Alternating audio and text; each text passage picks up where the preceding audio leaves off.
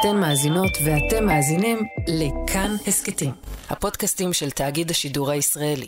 חוק דרעי השני, פסקת ההתגברות ועוד כל מיני מושגים שמחכבים בכותרות ובחיינו לאחרונה, קשורים כולם למושג אחד בסיסי, יסודי, חוקי היסוד. הצעת חוק יסוד ישראל, מדינת הלאום של העם היהודי, אושרה כנדרש בשלוש קריאות. מה שאמור להיות החוקה הישראלית, שבישראל כמו בישראל, לקחה במקום כמה חודשים, 70 ומשהו שנה, ועדיין לא מוכנה. וגם זה מסיבה ישראלית, חוסר הסכמה. אז מה זה בכלל חוקי יסוד? או, לשם כך אנחנו כאן. אהלן, כאן תמר אלמוג ואתם על אודיו, הסכת האקטואלי של כאן.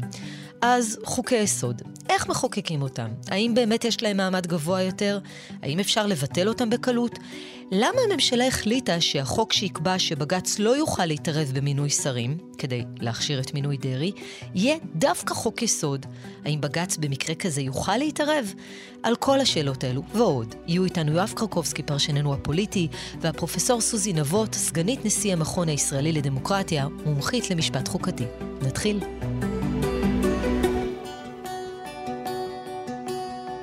יואב קרקובסקי, פרשננו, שלום.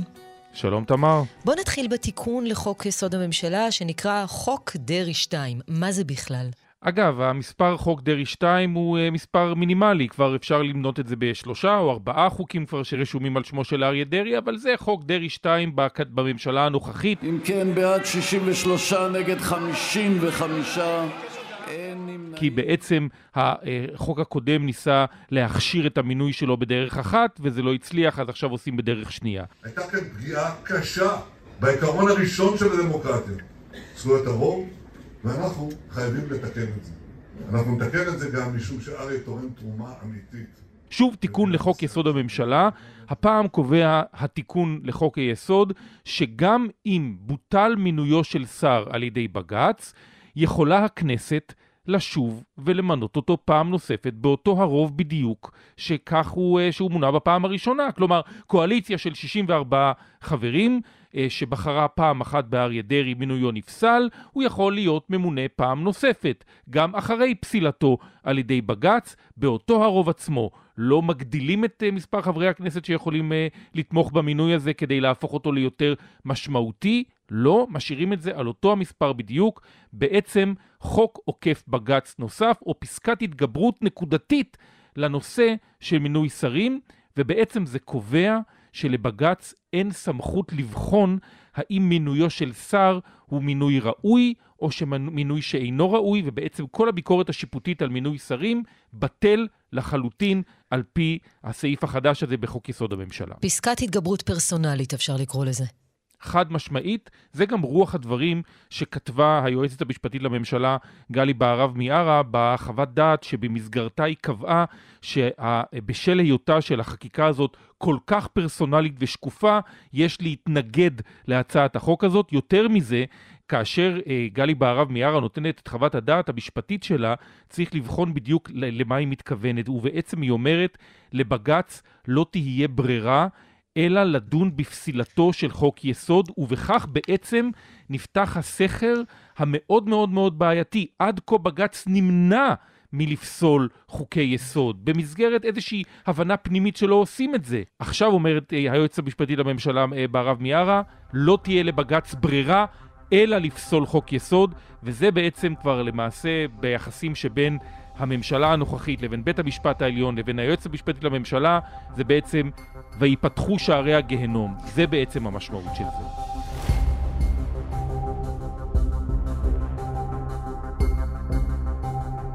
אנחנו נדבר על זה עוד בהמשך, אבל כן כדאי לזכור שהביקורת האחרונה ששמענו מבג"ץ על השימוש בחוקי היסוד לרעה ועל זה שהם קרובים ללדון בחוקי היסוד ולהתערב בהם, שמענו את זה בתיקון הקודם לחוק יסוד הממשלה לטובת דרעי, מה שכונה חוק דרעי הראשון. אבל אני רוצה לשאול אותך, אב קרקובסקי, למה מחוקקים את זה בחוק יסוד ולא בחוק רגיל, והם מונעים את כל הסיפור הזה? בגלל שחוק רגיל, בג"ץ יכול לפסול כך או אחרת. כאשר הכוונה של המחוקק ברפורמה המשפטית שמתהווה במקביל לחקיקה הזאת של חוק דרעי 2 היא אה, לאסור על בג"ץ בחקיקה לפסול חוקי יסוד, בעצם התשתית כבר מונחת.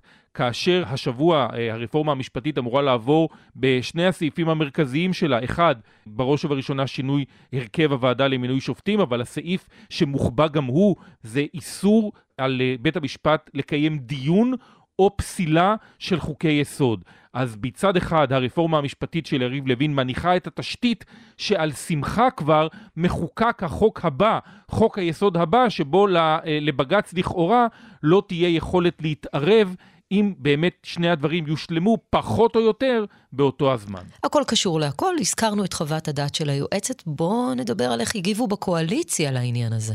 התגובה לדבר הזה הייתה מעט מורכבת. חלק לא קטן מגורמים בתוך הקואליציה, כולל בליכוד, בכלל לא אוהבים את uh, חוק דרעי 2, והיו מעדיפים שהחוק הזה בכלל לא יבוא אל העולם, בין היתר בסביבתו של שר המשפטים, בין היתר בסביבתו של ראש הממשלה בנימין נתניהו. גורמים משפטיים שמסתובבים uh, ליד שני האישים האלה סבורים שהחקיקה הזאת, חוק דרעי 2, שעוקפת למעשה את בג"ץ בנושא מינוי שרים, תחבל בתוכנית הכוללת של הרפורמה של יריב לוין, ולכן הם לא מתים על החוק הזה, וגם אה, שותפים נוספים בקואליציה אה, בעוצמה יהודית ובציונות הדתית לא אוהבים את זה, אבל מבינים שאריה דרעי אה, במצב רוח קרבי כלפי חברי קואליציה זה מסוכן יותר מאשר להיענות לדרישה שלו ולחוקק את החקיקה הזאת בניגוד לעמדת אה, בג"ץ, בניגוד לעמדת היועצת המשפטית לממשלה, ובמידה מסוימת כניעה לעניין הזה.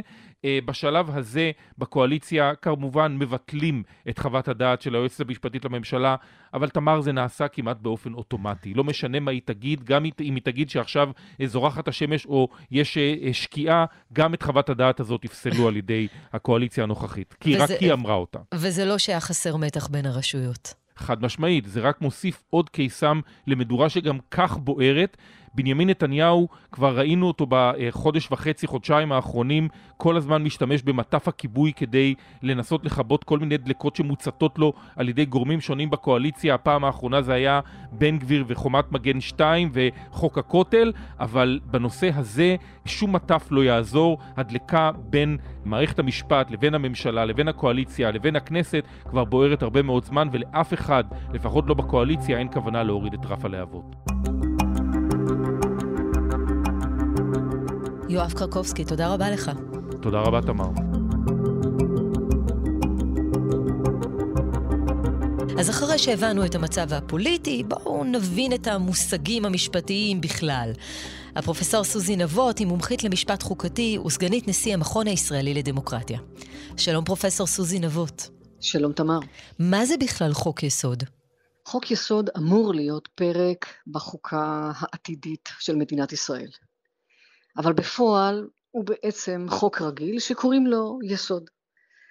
אנחנו היינו אמורים להיות כמו כל המדינות שקמו לאחר 1948, ואפילו הבטחנו לאו"ם שנחוקק חוקה עם הקמתה של המדינה, והגוף הראשון שנבחר במדינת ישראל קראו לו האספה המכוננת, ותפקידה היה לתת חוקה למדינת ישראל, והיא אכן, אחרי שנבחרה ושינתה את שמה לכנסת הראשונה, היא באמת קיימה דיונים רבים על החוקה, אבל זה נקלע למבוי סתום, מכל מיני סיבות שונות שלא ניכנס אליהן. והתוצאה של המבוי הסתום לא הצליחו לכתוב חוקה.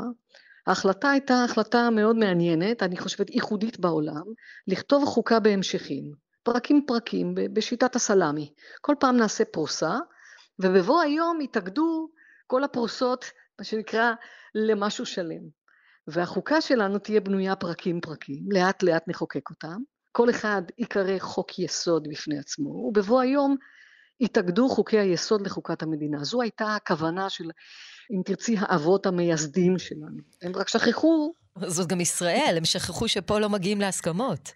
אמ, כן, והם לא, בדיוק, וגם לא אמרו לנו כמה זמן זה ייקח. הם בוודאי לא העלו על דעתם שזה ייקח למעלה מ-70 שנה. אמ, זה היה צריך להיות משהו שלוקח חודשים, או אולי כמה שנים בודדות. אבל אנחנו כבר, אה, עוד יש לנו 75 שנה אה, למדינת ישראל, אה, וחוקי היסוד בעצם, על אף שהם פרקים של החוקה העתידית שלנו, מלאכת החקיקה שלהם לא הסתיימה, ולכן זה המצב שלנו. אנחנו נמצאים במצב שיש לנו אוסף של חוקי יסוד, יש להם אומנם מעמד שמקובל לראות אותו כמעמד עליון, חלקם אפילו קשה יותר לשנות אותם, אבל חלקם אה, הם חוקים רגילים במרכאות, שכל מה שמאפיין אותם זה המילה יסוד, והמשמעות היא שאפשר לבטל אותם אה, בהליך מאוד מהיר וברוב רגיל של כמה שיש באולם, גם שניים נגד אחד זה טוב. זהו, אפשר ככה, חוק יסוד נשיא המדינה, את מוסד הנשיאות אפשר לבטל ברוב של שניים מול אחד, או אחד כן, מול אף או אחד. כן, או למשל להכפיף לך את הצבא אם את רוצה, גם ברוב של שניים, אם זה מה שאת רוצה, אם את רוצה צבא משלך, גם חוק יסוד הצבא למשל. אה, לא משוריין. וחוק יסוד אה, השפיטה, בג"ץ, כל הסמכויות נכון, של השופטים, לגמרי. אותו כנ"ל? נכון. גם חוק יסוד השפיטה, אחד החוקים אולי החשובים ביותר שלנו. הם לא משוריינים, אבל צריך לומר משהו על זה שמשוריינים במובן הזה שכדי לשנות אותם, או כדי לתקן אותם, או כדי לבטל אותם, צריך רוב לפחות של 61 חברי כנסת שנמצאים באולם ומצביעים בעד. מה לדוגמה? בואי ניתן דוגמאות של אה, סעיפים. לדוגמה, בחירות אה, שוות חשאיות אה, כלליות. נכון, זה סעיף שהוא באמת, כדי לשנות אותו צריך רוב של 61. למשל, חוק יסוד ישראל, מדינת הלאום של העם היהודי, שהוא חוק היסוד האחרון שנכתב. תחי מדינת ישראל. זה נמשך שנים בדיונים ארוכים ובמשברים קטנים וגדולים, אבל אתמול בשעת לילה מאוחרת אישרה הכנסת את חוק הלאום על רקע צעקות האפרטהייד שהשמיעו חברי הכנסת הערבים. כולו משוריין כדי לשנות, להחליף, לבטל או לתקן אותו. צריכה הכנסת לעשות את זה בחקיקה ברוב של 61. חוק יסוד הממשלה דורש 61 לתיקונו, ולכן אם רוצים לחוקק חוק דרעי 1 או חוק דרעי 2, אני לא יודעת אם יהיה עוד המשך, אז זה גם דורש רוב של 61. חוק יסוד משאל עם, שמעולם לא הופעל ולא המשיכו לעבוד על פיו, גם הוא משוריין. יש לנו בסך הכל ארבעה חוקי יסוד משוריינים, מתוך שלושה עשר היום. אבל צריך לומר אולי עוד משפט אחד לפני שניכנס אולי קצת לתוכן ולדרך שבה מחוקקים אותו, שעד לשנים האחרונות היה יחס של כבוד לחוקי היסוד, במיוחד בגלל שהם קבעו את כללי המשחק שלנו. הם בעצם עוסקים ברשויות השלטון שלנו.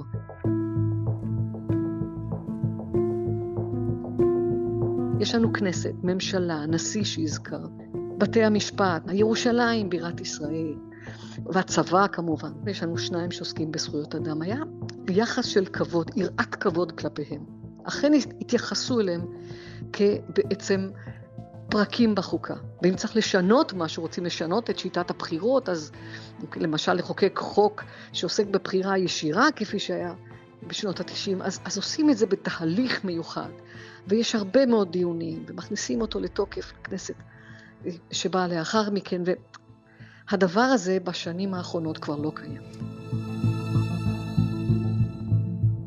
היום זה פלסטלינה. היום רוצים, אה, הזכרנו את זה קודם בשיחה עם יואב קרקובסקי, שדרעי יהיה שר, אז מתקנים את חוק יסוד הממשלה הפעם, מתקנים אותו עוד פעם, תיקנו אותו בזמנו לממשלת החילופין. 72 בעד, 31 נגד, אין נמנעים. אני קובע שהצעת החוק, הצעת חוק יסוד הממשלה, תיקון ממשלת חילופים... תוך ימים ספורים שינו כאן את, אה, את המוסד של ראש ממשלה לאפשרות שיהיו שני ראשי ממשלה. אגב, לא, אפילו לא כתוב שניים. זאת אומרת, ראש ממשלה חלופי, זאת אומרת, תיאורטית אפשר גם ראש ממשלה חלופי שלישי או רביעי, ועשו את זה תוך ימים ספורים, בגלל בעצם שהיה רוב של למעלה מ-61. אבל אולי היום אנחנו במקום אחר, אולי הצרכים של הדמוקרטיה הישראלית הם שונים, וצריך להתייחס לחוקי היסוד אחרת בהתאם. ומה תהיה המשמעות? המשמעות תהיה שבעצם הכנסת היא כל יכולה, היא אפילו לא מוגבלת במוסדות אמ, של המדינה, לא מוגבלת בזכויות האדם. בכל אופן, היה לנו משהו שהוא כמו חוקה, גם אם היא לא שלמה והיא לא מושלמת והיא חלשה ויציבה, העמידה אותנו במקום שהזכויות שלך ושלי ושל מי שמקשיב לנו, הזכויות האלה מוגנות. בית המשפט קובע בפסק דין תקדימי כי יש לו סמכות לביקורת שיפוטית על חוקיותם של חוקים. ויש להם מעמד עליון, במובן הזה שהחוק הרגיל של הכנסת פוגע בצורה לא טובה, לא ראויה, לא מידתית בזכויות שלנו, אנחנו, יש לנו לאן ללכת. ולהגיד שהחוק מנוגד למשהו שהוא עליון לחוק. המסר הנוסף מפסק הדין הוא שחוקי יסוד של הכנסת הם כמו חוקה. הם גוברים על חוקים רגילים, ובית המשפט הוא שיבחן את חוקיות החוקים. אבל, כיוון שאף פעם אותה החלטה משנת 50 החלטה שקבעה שהחוקה תהיה בנויה מחוקי יסוד, כיוון שאותה החלטה לא אמרה לנו איך מחוקקים אותם, והאם יש להם מעמד מיוחד, אז התוצאה היא שאותה כנסת שלנו יכולה ברוב רגיל לחוקק ביום יום, בהליך של יום יום, תוך אה, אפילו ימים ספורים, חוק יסוד חדש, או לתקן חוק יסוד ישן ולהתייחס אליהם כפי שאמרת נכון, בצורה של פלסטלינה. תראי, בחמש שנים האחרונות הכנסת אה, תיקנה את חוקי היסוד למעלה מכמעט 25 פעמים. עכשיו תחשבי שזה כמו כל השנים יש... קודם ביחד. אני אתן לך דוגמה מארצות הברית, בסדר? ארצות הברית זה תיקונים לחוקה האמריקאית, מ-1789 היא תוקנה 27 פעם. אז תחשבי מה זה אצלנו 25 בחמש שנים. בספרד למשל, משנות ה-70 תיקנו פעמיים, אוקיי? באיטליה, ששם באמת יש תיקונים, אז מ-47 תיקנו 16 פעם. אז איפה אנחנו נמצאים? אנחנו לא מתייחסים אליהם באמת כמו פרקים בחוקה, וזה הקושי בימים אלה. ומה באמת פרוצדורות החקיקה? בדיוק כמו חוק רגיל. שלוש קריאות, אפילו לא, לא דורשים ארבע קריאות, ובאופן תיאורטי אפשר לחוקק חוק יסוד גם ברוב רגיל של חברי כנסת, לא חייבים 61. זה נכון שבשנים האחרונות בדרך כלל היה רוב של 61 גם לחקיקתם של חוקי יסוד חדשים, בגלל שהם שוריינו. לכן אומרים 61 שמחוקקים הם יכולים גם לשריין, למשל חוק יסוד ישראל מדינת הלאום של העם היהודי נחקק ברוב של 62, אבל שימי לב זה היה 62 מול 55, זה אומר שהוא נחקק לא מתוך תפיסה של קונצנזוס או של הסכמה רחבה או של פשרה, אלא בגלל שכך רצה הרוב. יש טענות גם לגבי חוק יסוד כבוד האדם וחירותו. עכשיו כולם אומרים, אה, נו, זה נחקר ככה באישון ליל. קמנו בבוקר לפני 30 שנה או 27 שנה וגילינו שיש חוקה למדינת ישראל. אף אחד לא אמר, בואו בהידברות, וכש... אז אתם מחזירים להם. לא, לא, לא, להפך, לא מחזירים. אנחנו עושים את זה בגלוי. לעומתם, אנחנו עושים את זה כאן, לאור יום, לא בחושך, לא מעבירים חוק יסוד בשתיים בלילה, להפך. חבר הכנסת עמית הלוי, תודה רבה. תודה רבה, ואנחנו נחזיר את השידור ישר אלייך, תמר אלמוג, כתבתנו, את נמצאת בלב ליבה של ההפגנה הזאת. כן, יערה, תודה, ואנחנו כאן עם שר המשפטים לשעבר דן מרידור. הנה, אמר אה, חבר הכנסת הלוי מהליכוד, לא אמרו לנו שיש חוקה, העבירו חוקי יסוד באישון ליל. אתה היית שם אז, אתה באמת מראשי המהפכה החוקתית. זה אחד מהשקרים שמפיצים. דברי הבל, עשינו מהפכה חוקתית כביכול, מהפכה חשובה, בשלוש שנים של משא ומתן. אנשי ליכוד ועבודה, ש"ס ואגודת ישראל, יצחק לוי מהמפד"ל הצביע בעד. התפשרנו כדי להגיע להסכמה רחבה, לא בצורה הבריונית והאלימה שרוצים להרוס את המשטר הדמוקרטי תוך חודש... קודם כל זה לא נחקק באישון ליל, וכל מי שאומר את זה מוזמן לקרוא את כל הליכי החקיקה הארוכים והדיונים הארוכים האינסופיים שהיו סביב החוק הזה. והעובדה שחוק יסוד כבוד אדם וחירותו בעצמו, על אף שהוא נחקק ב-92, הוא תוקן ב-94, ובתיקון היו 70 חברי כנסת. זאת אומרת, יש פה המון uh, טפטפת אולי של, של דיסאינפורמציה. זה נכון שזה לא ההליך האופטימלי, ואני הייתי מאוד רוצה שכל חוקי היסוד שלנו יחוקקו ברוב של 80 חברי כנסת, יבטאו קונצנזוס בכנסת. זה החוקה של מדינת ישראל בעצם, או סוג של החוקה של מדינת ישראל. זה צריך לבטא את רצון העם כולו, ולא את רצון הרוב של העם, במובן של 61 מול 59.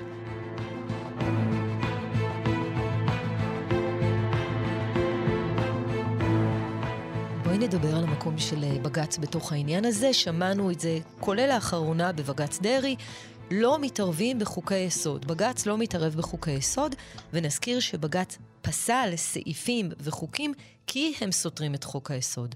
אז מה קורה כשחוק היסוד עצמו הוא בעייתי? תראי, זאת שאלה מצוינת. מדוע?